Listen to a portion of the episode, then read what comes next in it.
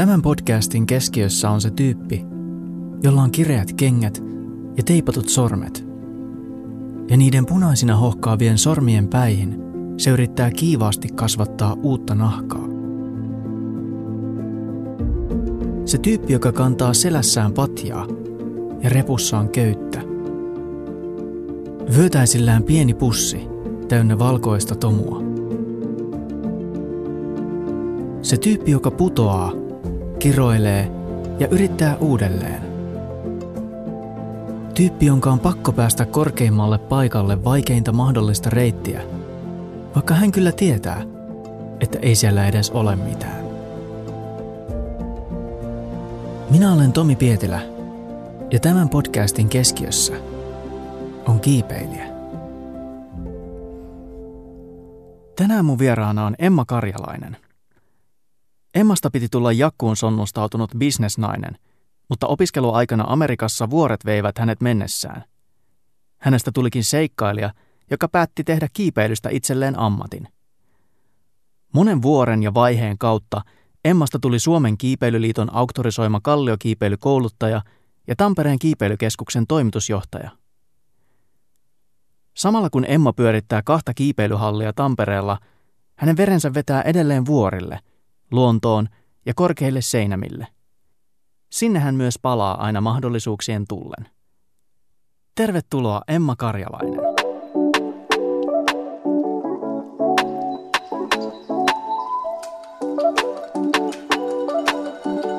Mulla on tänään vieraana Emma Karjalainen. Tervetuloa. Kiitos.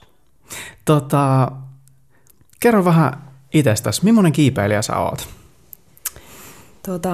Mä tykkään kiivetä kaikkea ja paljon. Ehkä se kuvaa mua parhaiten. Mä oon aloittanut kiipeilyn 2011 ja mä aloitin silleen, että mä kävin niinku kiipeilykursseja yliopistolla. Ja sitten aika nopeasti siirryin myöskin ulos ja sitten aika nopeasti myöskin sitä vuorikiipeily tuli mulla siihen mukaan. Me käytiin aina niinku kavereitten kanssa viikonloppuisin kiipeä jotain semmoisia helppoja lähivuoria Amerikassa, Oregonin osavaltiossa, Eugeneissa. Niin sieltä niinku lähti se mun kiipeilyinnostus. Okei, eli sä siis aloitit kiipeilyn Amerikassa? Joo, kyllä. Mistä se ensimmäinen kipinä tavallaan lähti? Kuka sut esitteli kiipeilylle? Se oli sattumaa.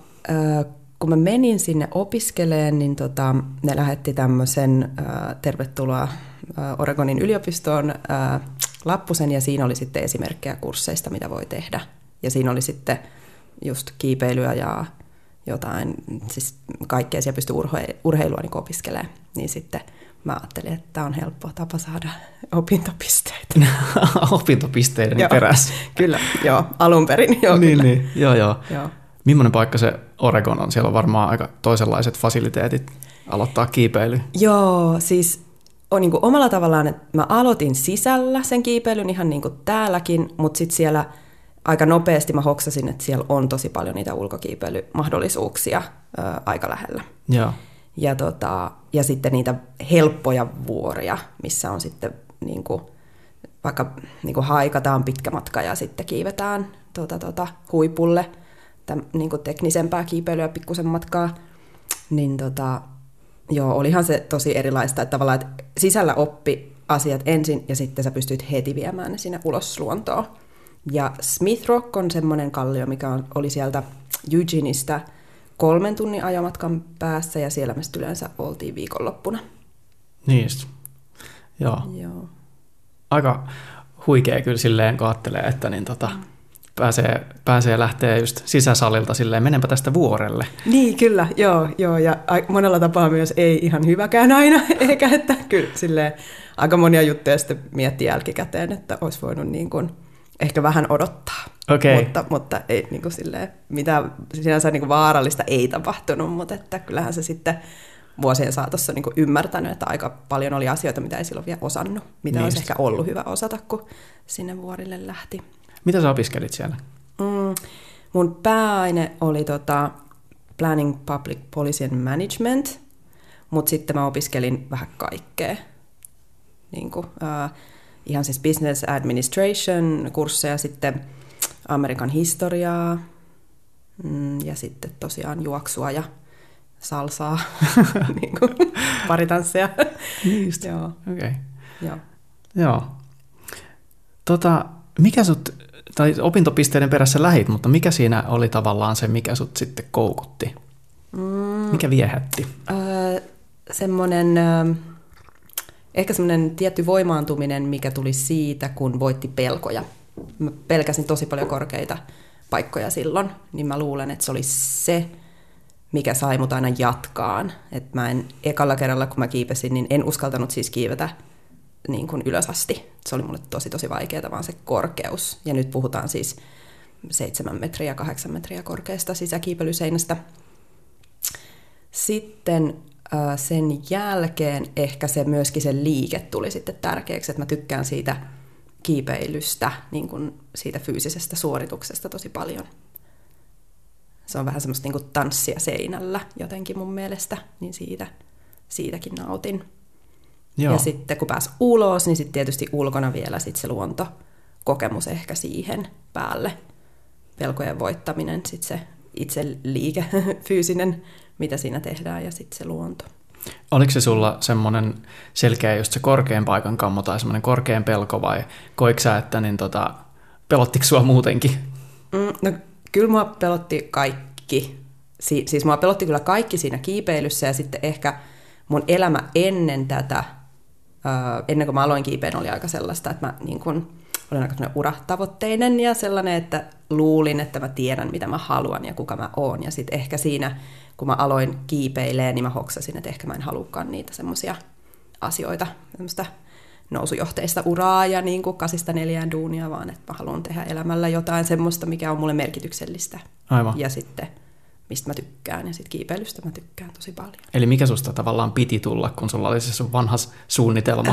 No musta piti tulla semmoinen, joka on töissä jossain kaupungissa toimistossa, ja sitten joka varmaan menee töihin korkokengissä, ja on niin kuin hienot vaatteet ja jakkupuku, ja ehkä niin kuin semmoinen vähän, mä luulen.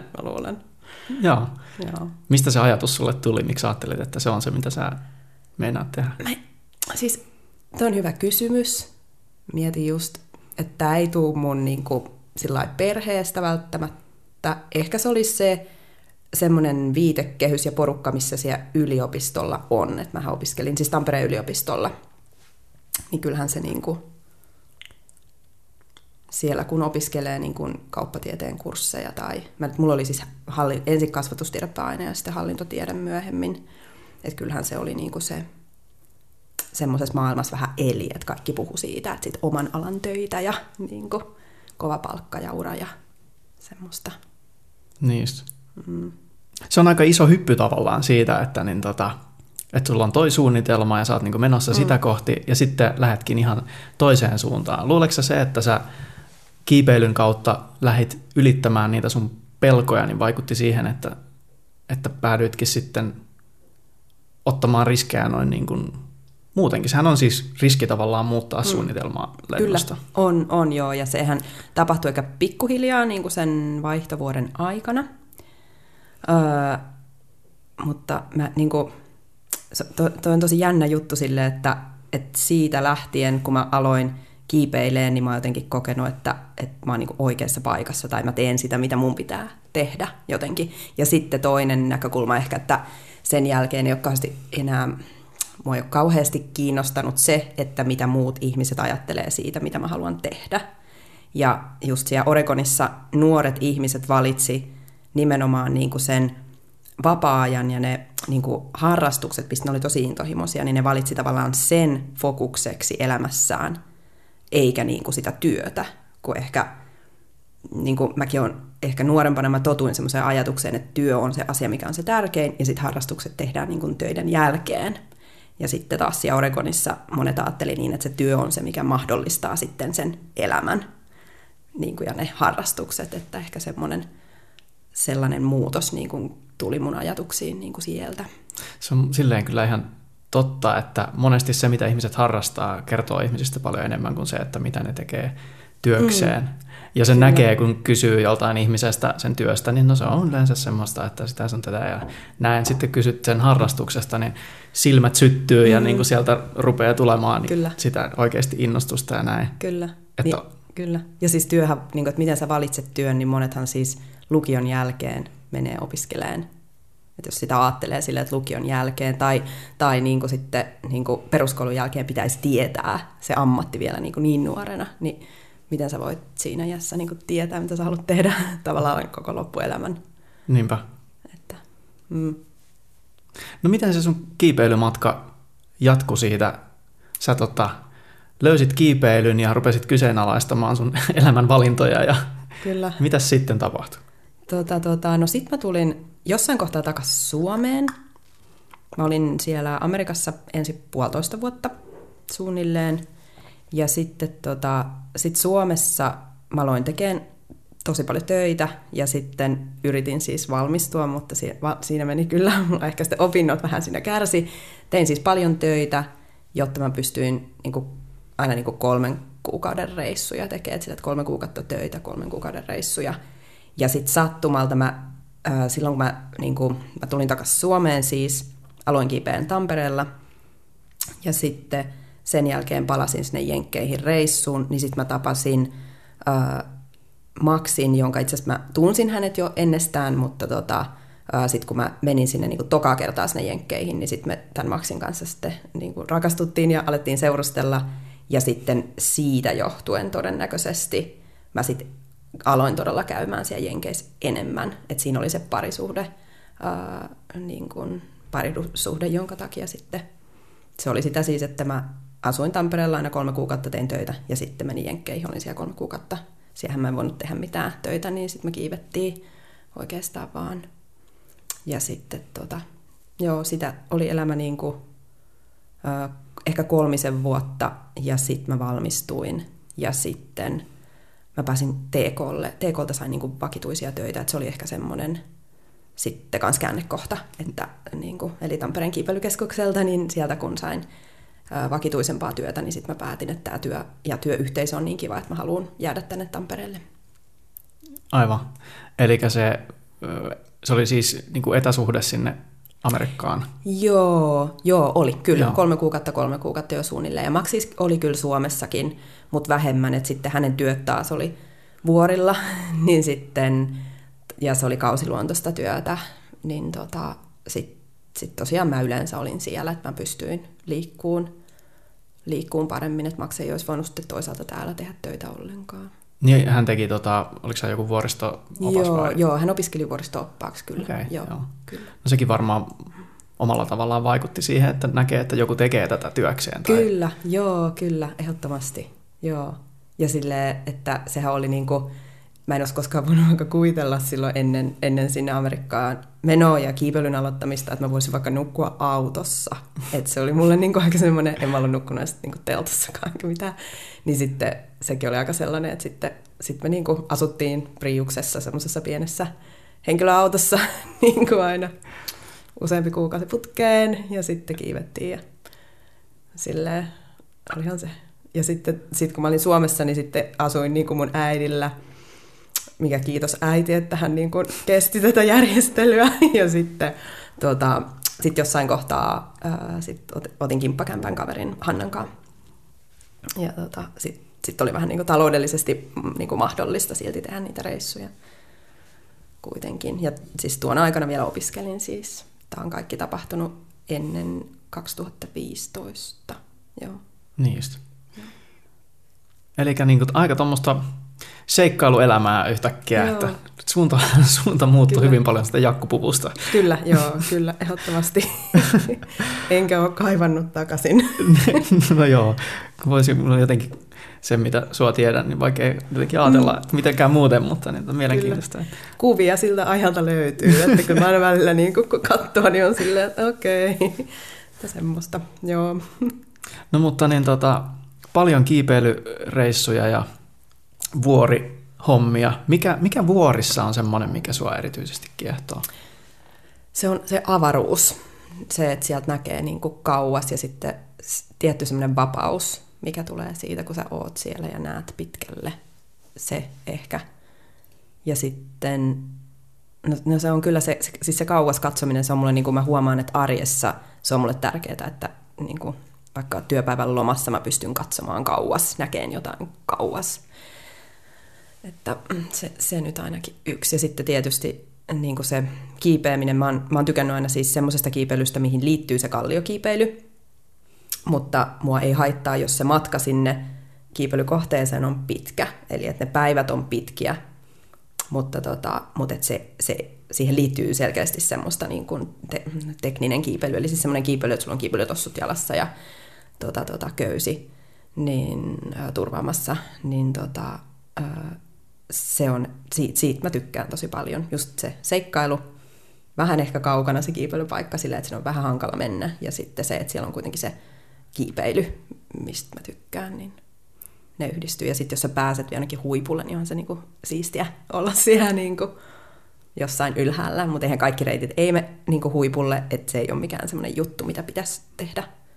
Että hienoja reittejä on tosi paljon silleen, että ne ei mene sinne vuoren huipulle välttämättä. Joo, se on jännä siis. Itse olin ekan kerran Dolomiiteilla 2015. Me ei oltu kiipeilyreissulla varsinaisesti, mutta siellä menee Via Ferrata -reittejä, mitkä on niitä ensimmäisen maailmansodan aikaisia kaapeloituja kyllä, reittejä. Ja on niin, mennyt niitä, pelotti. Ja niin mä joskus vaan innostuin, olin nähnyt vaan kuvan semmosesta, että hei, that's for me tavallaan silleen, joo, koska mä nautin itse siitä, että mä voin vaan liikkua missä tahansa ympäristössä tavallaan, käyttää kyllä mun kroppaa. Kyllä. Ja niin kuin se vapaus, mikä siitä tulee. Mutta se oli just täältä, kun on lähtenyt ja ei ollut ikinä nähnyt vuorta, niin sitten kun ajettiin Münchenistä kohti niin Italiaa, ja niin sitten kun ne rupesi ensin siintään niin pienenä siellä horisontissa, että hei, tuolla niitä vuoria on, ja sitten kun ne koko ajan kasvaa, kunnes sä oot siellä oikeasti niin kuin siellä vuoren juurella, ja se oli niin kuin jotenkin vaan käsittämätöntä silleen, että ei sitä meinannut vaan niin kuin ymmärtää, että miten voi olla noin iso kivi maailmassa. Kyllä. Ja sitten just se etäisyys, mitä sanoit, että katoaa kaikki semmoinen mittakaava.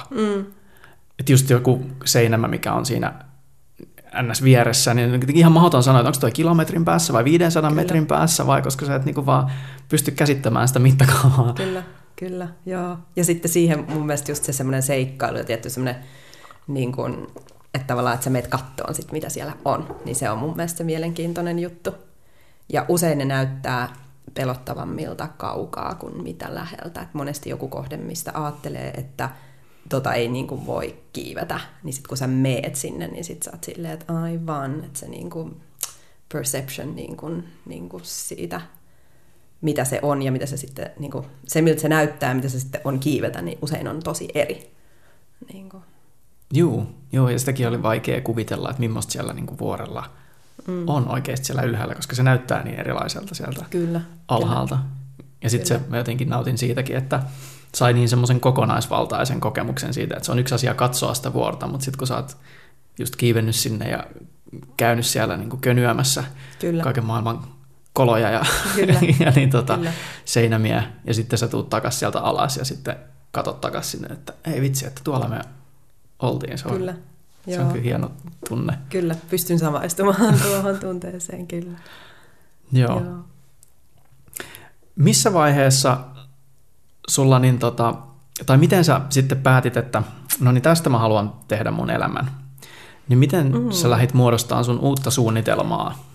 Joo, mä siis päätin aika nopeasti siinä, kun mä olin alkanut kiipeen, eli mä kävin niitä kiipeilykursseja, ja sitten siellä yliopistossa oli semmoinen systeemi, että sä pystyt sitten, kun sä olit käynyt ne alkeiskurssit, niin sä pystyt sitten tuutoroimaan niillä alkeiskursseilla sen jälkeen taas niitä uusia alkeiskurssilaisia.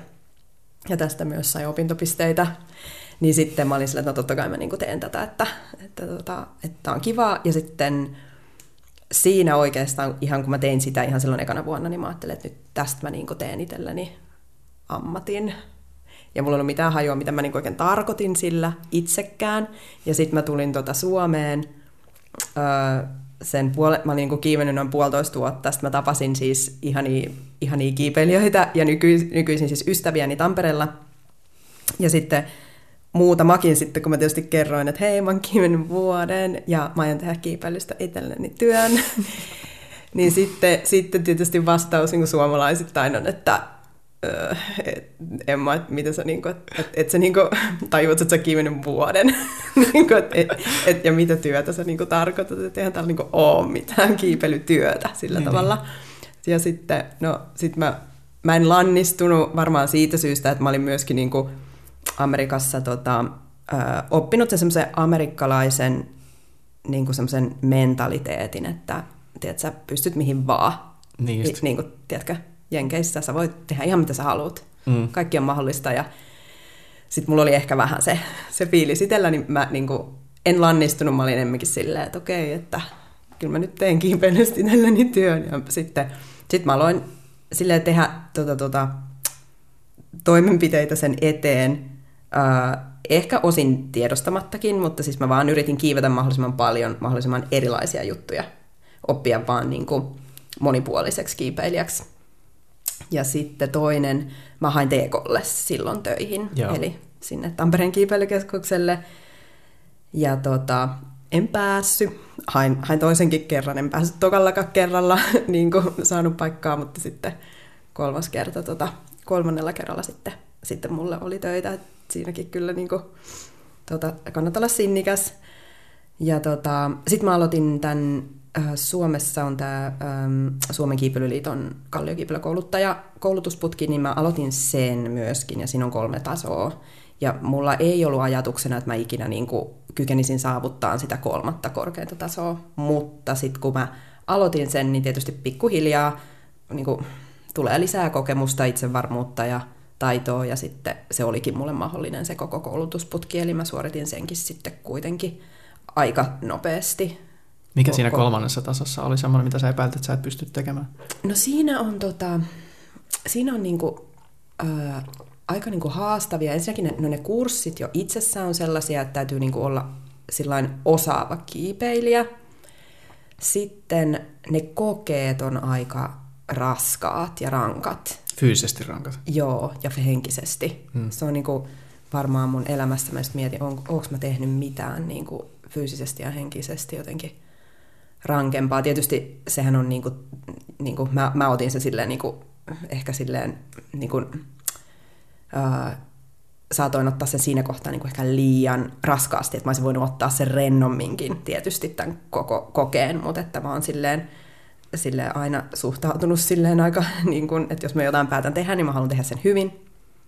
Niin sitten siitä näkökulmasta sitten ehkä mulle se oli tosi raskasta. Et sinänsä siis siinä on vaan, niin kuin, sinne pitää tehdä paljon, niin kuin, kiivetä paljon, ja niin kuin, siinä on monta niin kuin rastiosuutta. Pitää niin kuin osata pelastaa niin kuin tukki, mutta siis pitää osata pelastaa ihminen, pitää osata niin kuin kiivetä teknoa, pitää suoriutua asiakasvienneistä. Teknoa?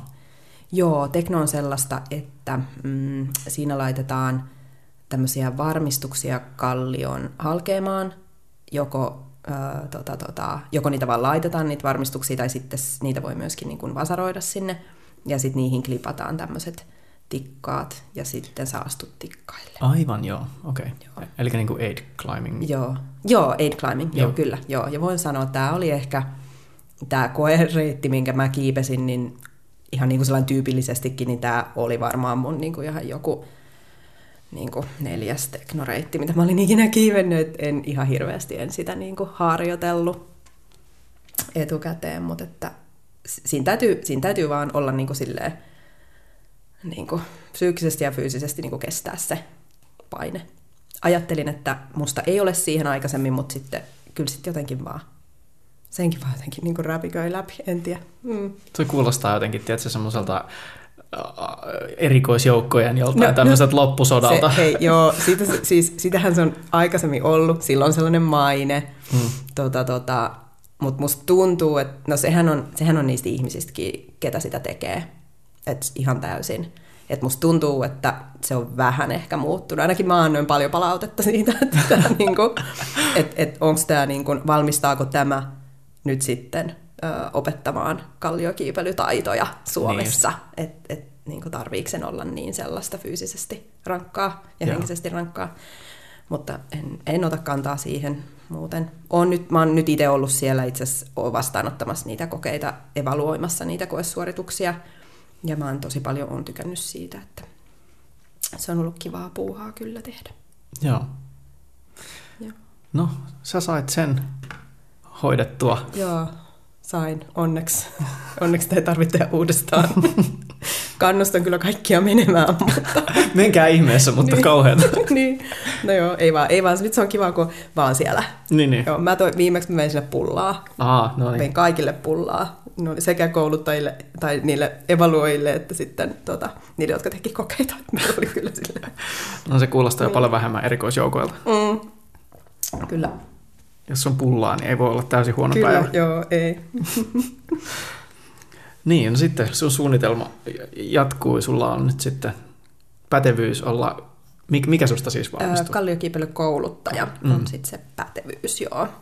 Joo, ja se tarkoittaa siis sitä, että Suomessahan ei ole siis mitään lakia, mikä velvoittaisi, että sulla pitäisi joku tutkinto olla, että sä voit opettaa kalliokiipeilyä.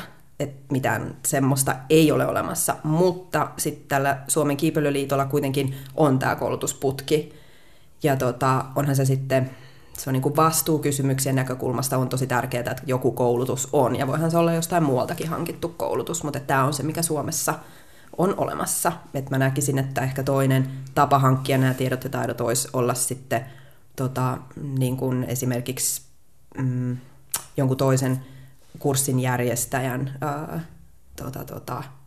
kanssa tehdä niitä töitä, tavallaan oppia niin kuin tämmöisellä oppipoikamenetelmällä. Oppisopimustyyppisesti. Niin.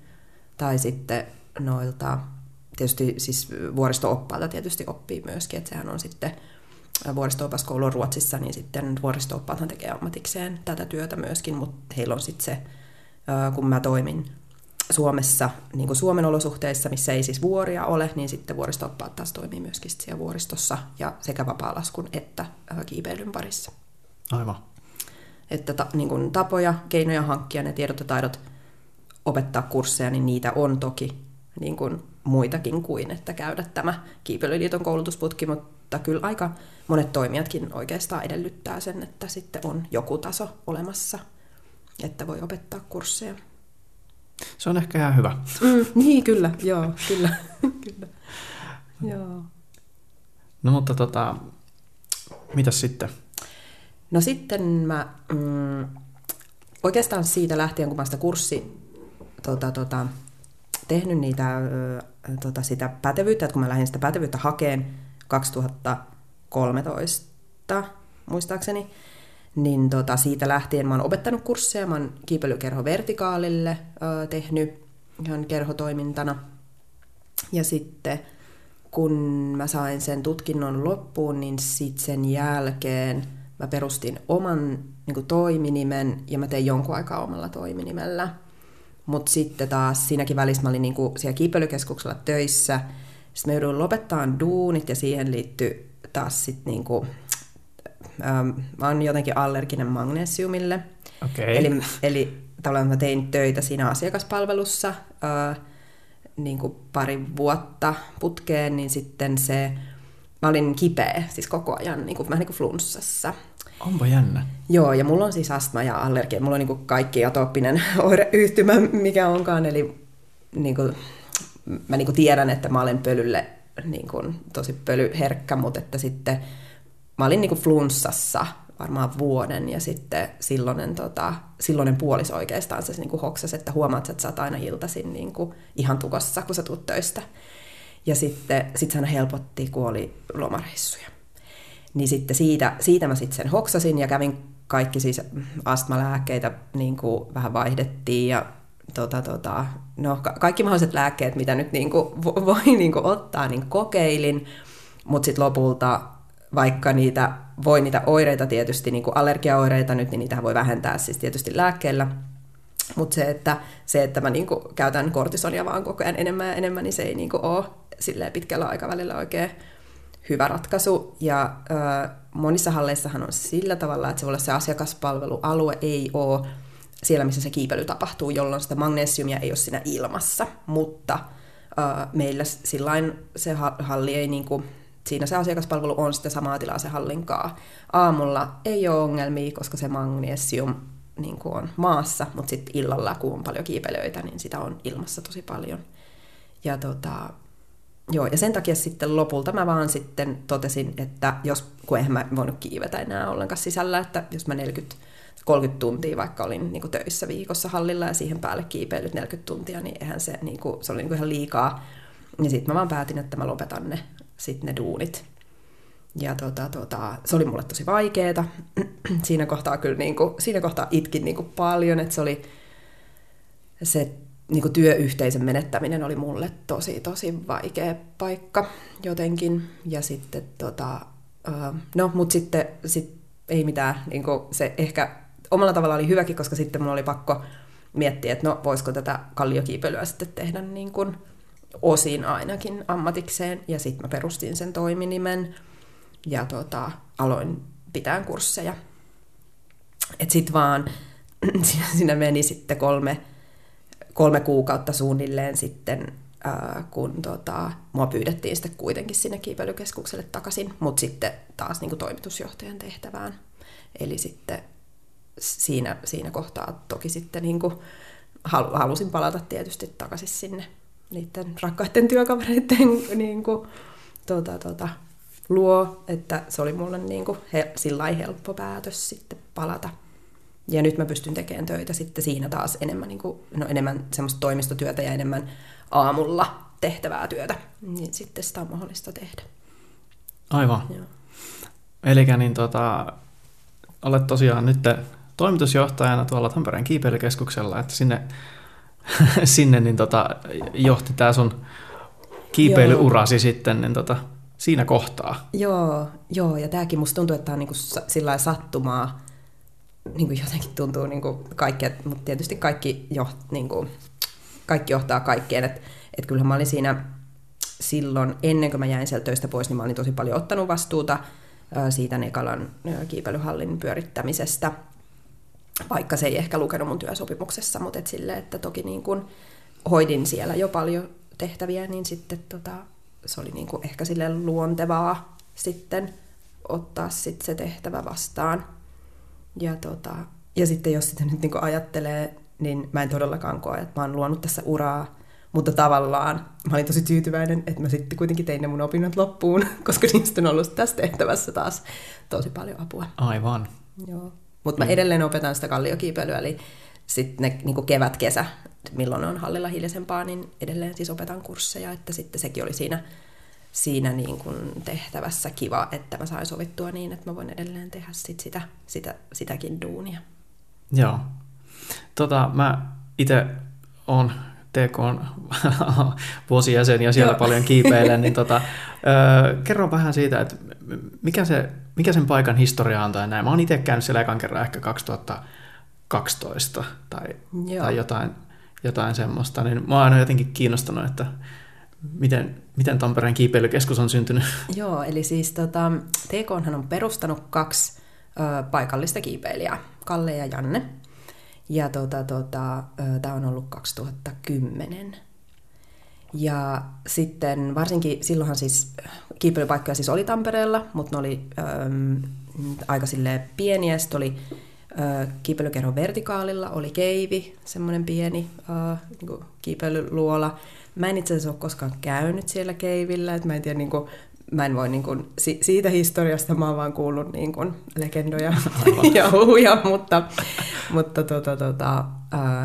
se oli tosiaan se paikka, missä sitten mä tiedän, että siellä on vertikaalin jäsenet on kiivennyt, ja sitten kun TK avattiin, niin sitten niin kuin aika monet jäsenet sitten tietysti niin kuin siirtyi sinne TK:lle, että sehän oli niin kuin sitten siinä ajassa niin kuin TK oli niin kuin ihan huikea niin kuin parannus niihin treeniolosuhteisiin ehkä, että se on tommoinen kuitenkin niin kuin iso halli, missä on sekä seinäkiipeilyä että boulderointia.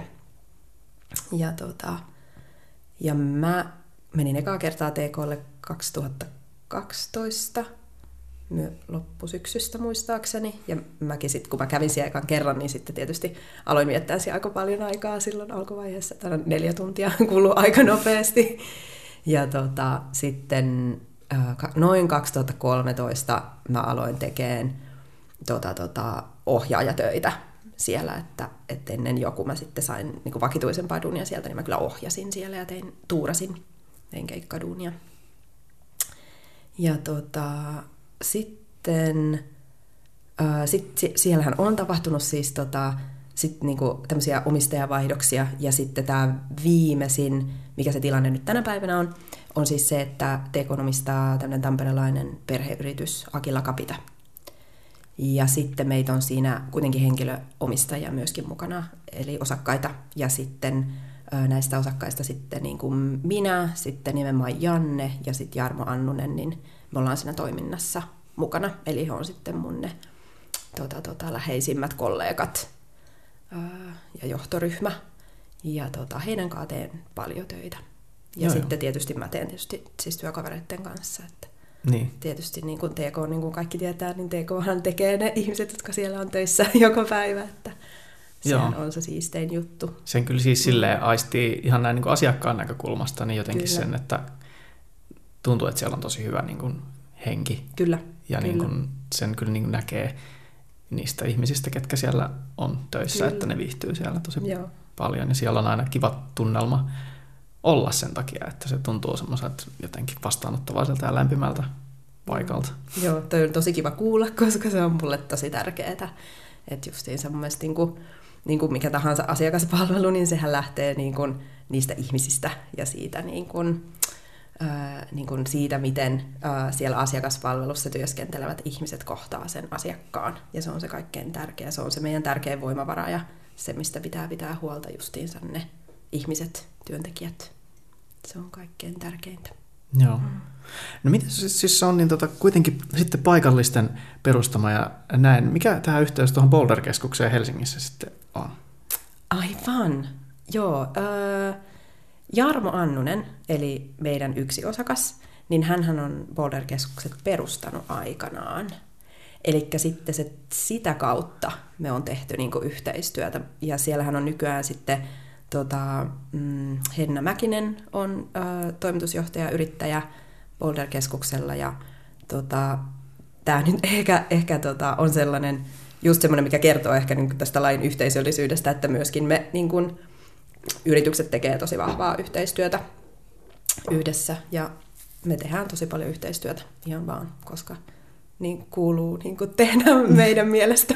Joo, se on tosi siistiä. Se kuuluu siihen lajiin myöskin. Joo, kyllä. Joo, sen tavallaan oikeastaan kaikkien kanssa, ketkä niin kuin kiipeilee, niin kaikille tuntuu, että se niin kuin yhteisö on tärkeä osa sitä kyllä. harrastusta. Ja se, että niin jotenkin kiva kuulla, että se tommoinen niin kuin kylmä bisnes tavallaan ei niin kuin estä sitä, että se niin kuin yhteisö on silleen laaja myös siinä mielessä. Kyllä. Että niin, se on kyllä jotenkin kiva. Kyllä, joo, ja silleen niinku mulle tietysti niinku mä oon niinku viimeisimpänä tullut tavallaan nyt tämmöiseen tehtävään niinku tässä, että mulla on ollut paljon opittavaa, ja sitten se mistä mä oon tosi kiitollinen on, että mä voin kenelle tahansa kiipeilyyrittäjälle Suomessa tai kiipeilykeskusta johtavalle ihmiselle niinku soittaa ja kysyä, jos mä tarvin apua, ja niinku mulle vastataan aina puhelimeen ja aina niinku kaikki on jeesannut, että se on tosi hienoa. Ja sitten ehkä vielä niin kuin, nyt koronan aika vielä uudella tapaa niin kuin jotenkin niin kuin osoitti sen, että miten hyvin se yhteistyö todella toimii, että kaikki on kuitenkin jeesannut toisiaan tänäkin aikana. Joo, onko se, tai varmasti on ollut niin kuin nyt haastava? Joo, siis niin kuin sanotaan, että olosuhteisiin nähden meillä on kaikki hyvin. Et ehkä nyt mulla niinku suurin huolenaihe silloin, kun se koko niinku myrsky alkoi. Meillähän piti olla Boulder-liigan kilpailut, ja me siis 2 päivää ennen niitä kisoja sit peruttiin. Ja sitten oikeastaan liikuntapaikkoja laitettiinkin kiinni sen jälkeen. Niin mulla niinku tietenkin niinku, se huoli oli kaikkein suurin niinku niistä työntekijöistä, että se tavallaan turvaverkko siinä tilanteessa, että millainen se oli niin kuin monille ihmisille, niin aika heikko nimenomaan niin kuin työntekijöille. Mutta me saatiin onneksi niin kuin tässäkin tilanteessa taas niin kuin se yhteisö niin kuin kyllä pelasti, että meillä niin kuin, tässähän oli monille kyse siis kassakriisistä, eli ne tulot tippu niin kuin heti. Rahaa ei tuu, koska ovet on kiinni. Ja tavallaan, että vaikka jostain voisi saada tukea, niin se ei auta, kun se lasku pitää maksaa. Sulla on 7 päivää aikaa, että laskut ja vuokrat ja muut pitää maksaa. Niin sittenhän me esimerkiksi ihan suoraan vedottiin niin kuin meidän asiakkaisiin, että meillä tuli koko ajan kevään kaikki uudet kaikki tuotteet tulee kauppaan, me voidaan myydä mitään. Ja laskut pitää maksaa, niin sittenhän me just pidettiin niin kuin muutamia päiviä ovia auki ja yritettiin markkinoida sitä, että hei, että täällä on niin kuin tätä kiipeilykamaa ihan sikana, että jos olet koskaan ajatellut, että ostasit jotain, niin nyt on niin kuin ehkä hyvä hetki, että kun eihän me silloin tiedetty, että monta kuukautta me vaikka ollaan kiinni. Siis silloinhan me ei niin kuin todella tiedetty.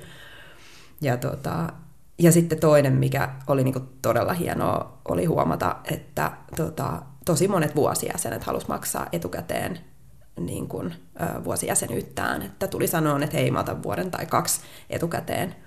Ja näähän on niin kuin, tavallaan voi tuntua niin kuin yksittäisenä tapauksina, ne on pieniä juttuja, mutta sitten kun sulla on niin kuin tosi monta ihmistä, jotka kaikki haluaa toimia näin, niin sittenhän sillä alkaa olla merkitystä. Ja meille sillä oli tosi iso merkitys nimenomaan sen kassan riittävyyden kannalta, niin ehdottomasti. Ja sitten siinä ehkä koko siinä kriisissä todella siis niin kuin se yhteispeli tietysti siellä niin kuin työmaalla työntekijöiden kesken mun mielestä toimi tosi hyvin. Ja sitten samoin sit meidän niin kuin, johtoryhmän eli niin kuin omistajien kesken, niin se oli myös todella hienoa huomata, että meillä kyllä yhteistyö pelasi tosi hyvin ja päätöksiä tehtiin niin kuin todella nopeasti. Ja just se, että meillähän vuosijäsenet sai edelleen käydä. Ja me suljettiin ovit vaan niin kuin sitten muilta asiakkailta, mutta vuosijäsenet sai käydä ja se oli esimerkiksi semmoinen päätös, mitä just mietittiin, että voidaanko me tehdä niin, voiko ne käydä. Et tavallaan, että kun ne ohjeethan ei ollut sitten kuitenkaan ihan niin selkeät sieltä niin kuin hallitukselta, mutta kaikki meni niin kuin ihan ok siihen nähden kyllä. Nyt vaan toivotaan, että voidaan pitää hallit auki. Että sehän nyt sitten on, mutta sitten siinäkin taas niin kuin päätettiin, että kokeillaan jotain maskien käyttöä. Mä niin kuin olen sitä mieltä, että me niin kuin täytyy toimia, niin kuin, tai me luotetaan niin kuin niihin viranomaisohjeistuksiin ehdottomasti. Ja vaikka se maskien käyttö nyt on yksi sellainen asia, että sitä me haluttiin kokeilla, että mitä tahansa me voidaan tehdä sen eteen, että ei jouduta siihen tilanteeseen, missä oltiin viime keväänä, niin me tehdään kyllä kaikkemme. Ja sitten se on ollut ihana nähdä, että asiakkaat on kanssa ottanut sen niin kuin todella niin kuin asiakseen, niin kuin, että kaikki niin kuin, on selkeästi niin kuin puhaltaa yhteen hiileen niin kuin tässä asiassa ja käyttää maskia ja pesee käsiä. Ja, tiedätkö, niin kuin just taas peruttiin yhdet kisat. Meillä piti olla, siis boulderoinnin SM-kisathan piti olla nyt viikon päästä ja meillä sunnuntaina on semmoinen karsintasimulaatiotapahtuma, mikä nyt niin kuin ihan päätettiin järjestää ekaa kertaa. Kilpailu, jossa voi harjoitella SM-karsinta suoritusta. Ja sitten ne SM-kisathan eilen käsittääkseni ilmoitettiin, että ne peruttiin. Ja sitten me kans niin kuin sitten vähän rajattiin sitä osallistujamäärää sinne karsintasimulaatiokisaan, mutta päätettiin, että kuitenkin pidetään se, mutta vähän pienempänä. Mutta tätä tämä nyt niin kuin on. Että, joo, alati muuttuvaa. Niin, kyllä. Kyllä. Mutta tähänkin asti on pärjätty, niin joo, kyllä se tästä. Joo, kyllä. Mulla on kyllä vahva luotto kyllä siihen. No nyt tällä hetkellä sitten niin sä onnistuit tekemään kiipeilystä sun ammatin ja susta vähän tuli se niinku bisnesnainenkin, vaikka ei sulla jakkupukua vieläkään ole. Ei todellakaan. Niin miten se tavallaan sen, varmaan edelleen haluat seikkailla tuolla vuorilla ja näin, miten sen tavallaan yhdistäminen tuommoiseen toimitusjohtajaelämään onnistuu?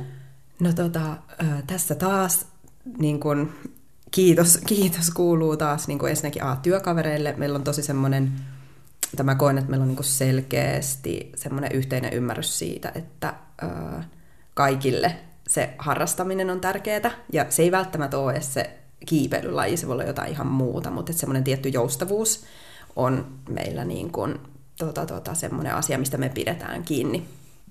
Eli mä pystyn pitämään siis lomia niin kuin, ja pystyn pitämään niitä joustavasti.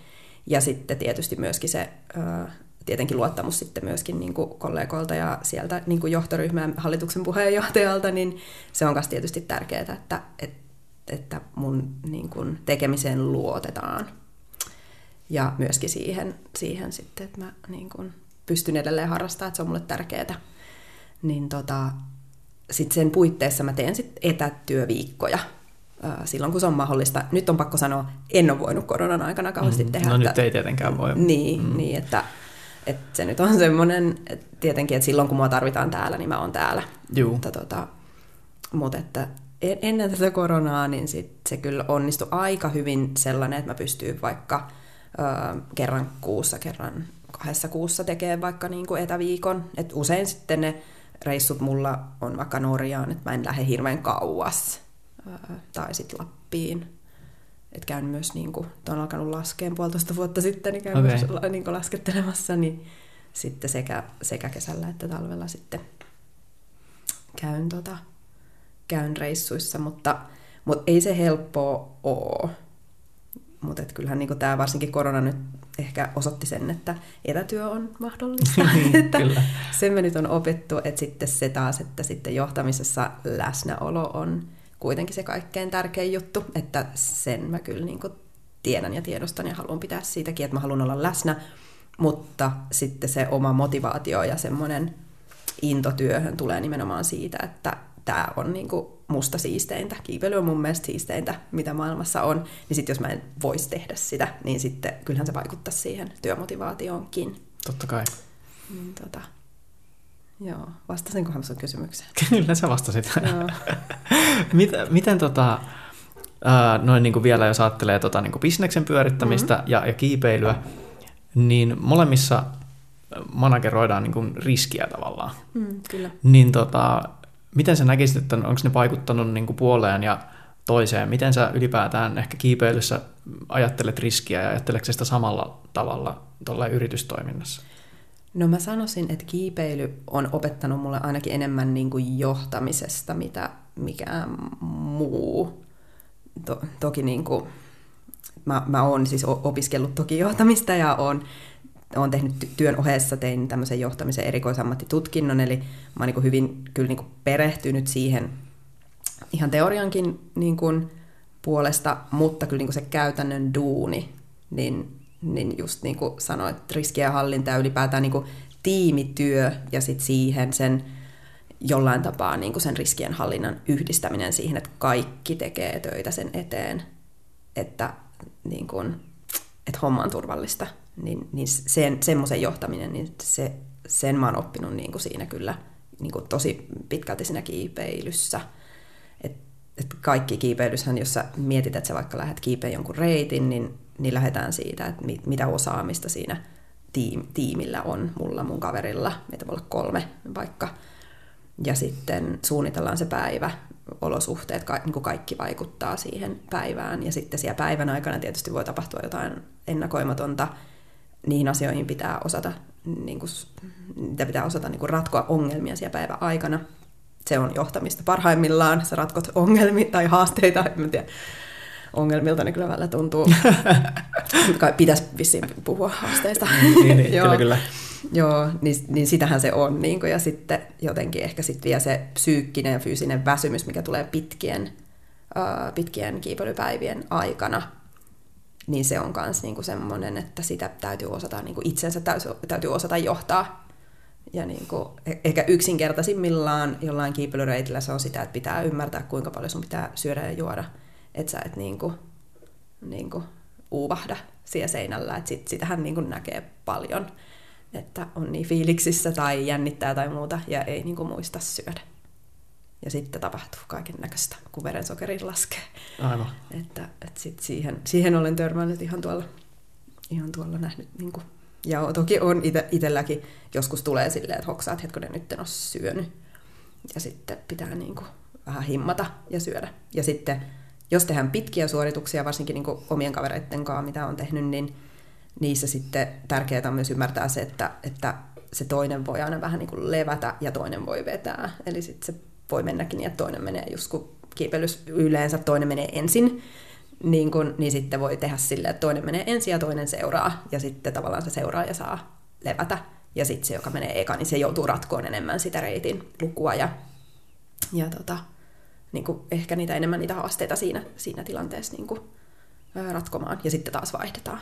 Niin sitten siinä tulee sellaista luontaista roolien vaihtamista ja lepoa myöskin.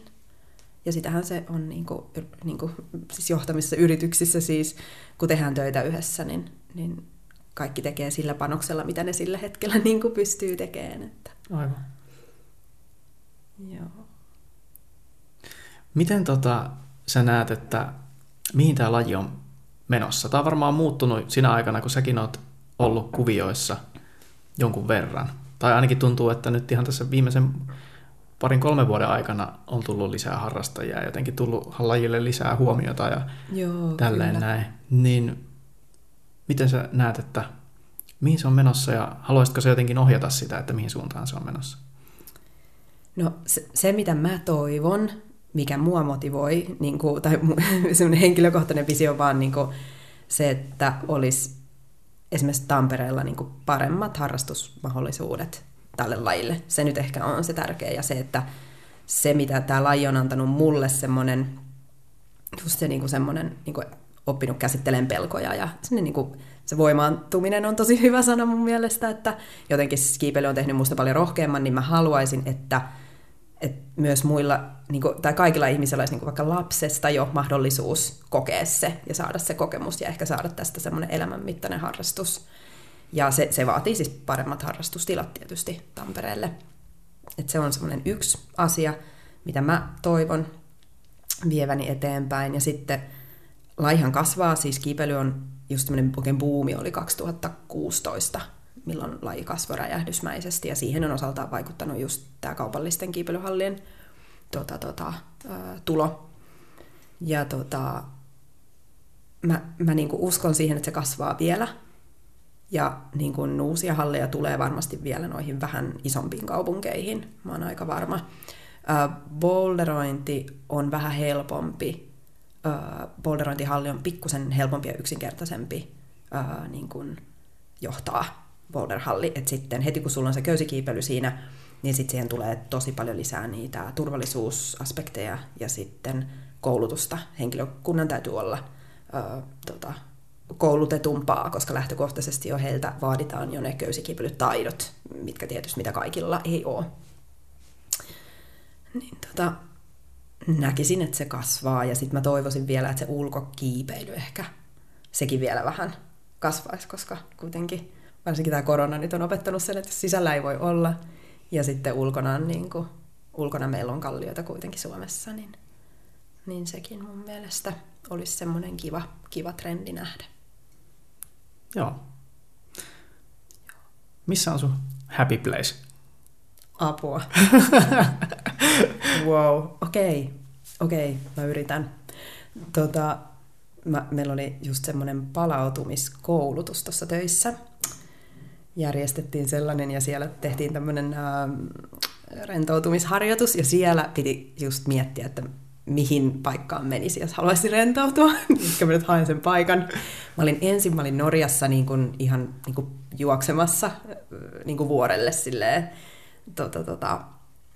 semmoista ihan niin kuin polkua vaan, ja sitten sit siellä just semmoista, että mä näin tosi kauas justiinsa niitä vuoria, aurinko paistaa, mutta on silleen viileä kuitenkin, mä en kauheasti tykkää niin kuin lämpimästä. Ja sitten, mutta sitten yhtäkkiä mä siirryinkin tämmöiselle multipitch-reitille, ja sitten se, mitä mä hoksasin siinä, niin siinä mä kuulin niiden niin kuin välineiden semmoista kilinää, ja sitä mun on oikeastaan ikävä, että mä en ole niin kuin pitkään aikaan, kun päässyt kiipeä ulos, niin sitten ei kuule sitä sellaista kilinää, ja sitten siinä on yleensä, siinä siis, kun mä kuulen sen kilinän, niin se tarkoittaa, että mä varmistan, eli mä oon siis, mun happy place on se, kun mä siis varmistan kaveria ilmeisesti. Ja sitten silloin on aina semmoinen zen moment, että sä voit vaan niinku tuijottaa niitä maisemia.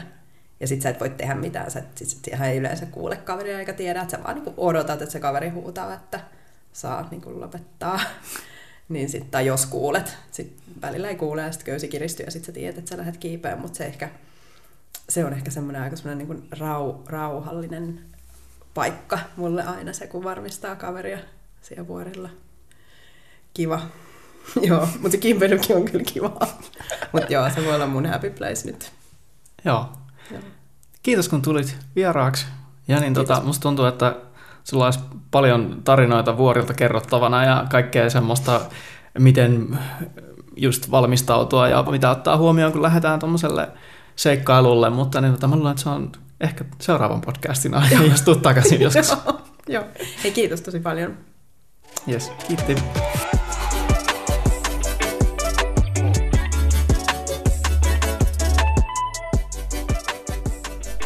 Siinä tämänkertainen jakso. Kiitos vielä Emmalle, kun tulit vieraaksi. Kiipeilijä-podcastia voi seurata Instagramissa kiipeilijä_podcast. Ja sieltä löydät aina kuvan vieraasta ja ilmoituksia, kun uusia jaksoja tulee. Ensi kertaan. Moi moi!